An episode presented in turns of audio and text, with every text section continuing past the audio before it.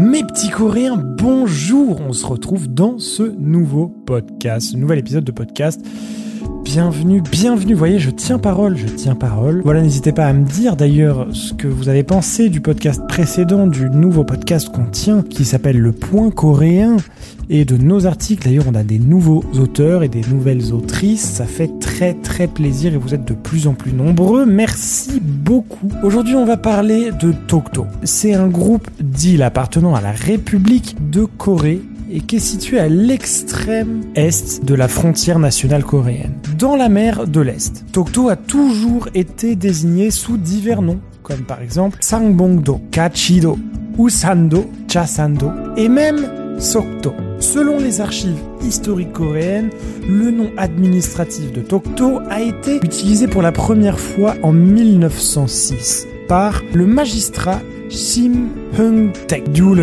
Dokdo a été officiellement incorporé au Gyeongsangbuk-do en 1914. Et vous le savez, Dokdo est un peu quelque chose, un peu une histoire compliquée en Corée. On va en parler, vous inquiétez pas, on va en parler un petit peu, évoquer l'histoire de cette île, enfin de ces îles et aussi bien sûr ses complications. Mais avant de parler de tout ça, générique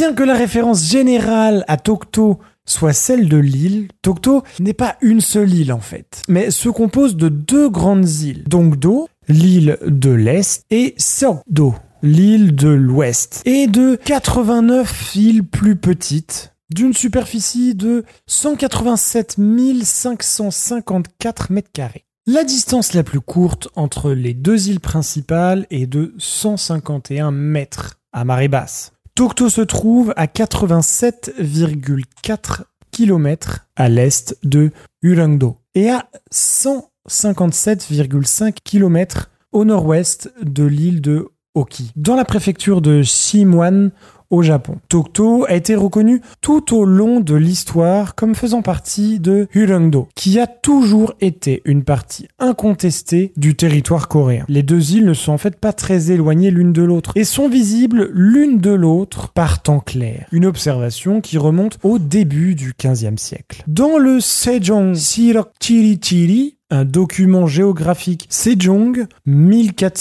1432, il est noté que les deux îles d'Ulsan, donc Dokdo, et de Murang, donc Urengdo, se trouvent à une distance visible l'une de l'autre dans la mer orientale de Corée. Les archives historiques du gouvernement coréen confirment que la Corée reconnaît depuis longtemps Tokto comme son territoire. Plus précisément, ces documents fournissent une documentation abondante sur le règne de la Corée sur l'île, avec le Sejong Chirok Chiri Chiri, Xinjiang Dangguk Yangji, conceptu complet, nouveau et élargi du territoire du pays de l'Est, 1531. Dangguk Munhon Bigo, document de référence sur le pays de l'Est, de 1770. Magi Yoram, essentiel de la gouvernance, et Jangbo Munho Bigo, étude approfondie de la civilisation, révisée et élargie. Tous ces documents, toutes ces personnes incluent tous Docto dans la discussion sur la Corée. Dans les documents de référence sur le pays de l'Est, il est indiqué que Ryung et Ulsan font partie de l'État d'Ulsan. Et Ulsan est appelé Songdo par les Japonais réaffirmant que Tokto est le territoire de la Corée. En 1900, l'empereur Kojong, vous savez, on en a déjà parlé dans un petit article de celui-là. Donc je disais, l'empereur Kojong de l'Empire coréen a déclaré dans l'ordonnance numéro 41 que le nom d'Urongdo serait changé en Huldo. Il nomma ensuite un gouverneur et chargera Huldo d'administrer Tokto. Est-ce que vous y retrouvez un peu dans tous ces noms? Malgré la souveraineté de longue date de la Corée sur Dokdo, le Japon a tenté à plusieurs reprises de revendiquer l'île comme faisant partie de son propre territoire. mais même les documents historiques japonais révèlent que Dokdo a toujours fait partie du territoire coréen. À la fin du XVIIe siècle, le gouvernement Choson et de Sokuna d'Edo ont négocié un accord concernant les activités de pêche illégale. C'est ce qu'on a appelé le différent de Liengdo. En conséquence, le Sokuna d'Edo a officiellement reconnu le 25 décembre 1695 que Lengdo et que Tokto n'appartenaient pas à Totorian du Sokuna Dedo, confirmant ainsi officiellement Kurengdo et Tokto n'en faisaient pas partie et donc ne faisaient pas partie du territoire japonais. À ce moment-là, la Corée a interdit la pêche japonaise dans la région du Rengdo. Un autre excellent exemple de la reconnaissance par le Japon de la souveraineté de la Corée sur Tokto et l'ordre Tajokan de 1870. Il s'agit d'un ordre donné par le Dojokan, la plus haute instance administrative du Japon à l'époque. L'ordre a confirmé que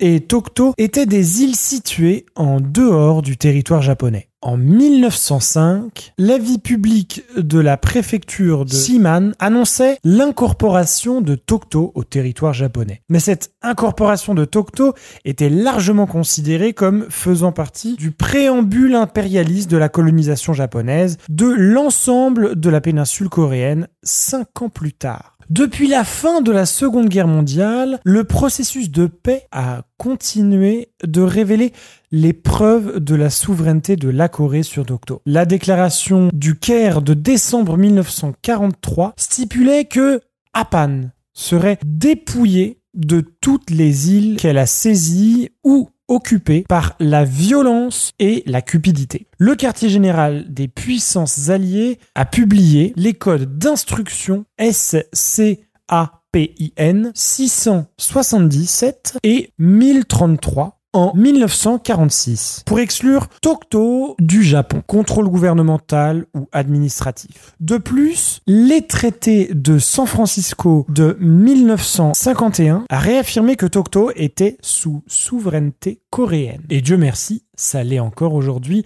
même si ces îlots sont très controversés, car ils permettent d'offrir un plus grand territoire maritime au Japon. En tout cas, si ce sujet vous plaît, n'hésitez pas à me dire ce que vous en avez pensé sur les commentaires de mes différents réseaux sociaux. Il n'y a pas de commentaires en podcast. En tout cas, moi j'espère que ça vous a plu. Et on est toujours de retour sous le format podcast. Dites-moi ce que vous en avez pensé. N'hésitez pas à venir nous parler sur les différents réseaux. On est très curieux et surtout de venir nous suivre, interagir avec nous. Il faut soutenir Planète Corée, ça nous fait très plaisir de continuer ce format de podcast. J'espère que celui-ci vous a plu et je vous dis à la prochaine pour un prochain podcast avec toujours plus de Corée.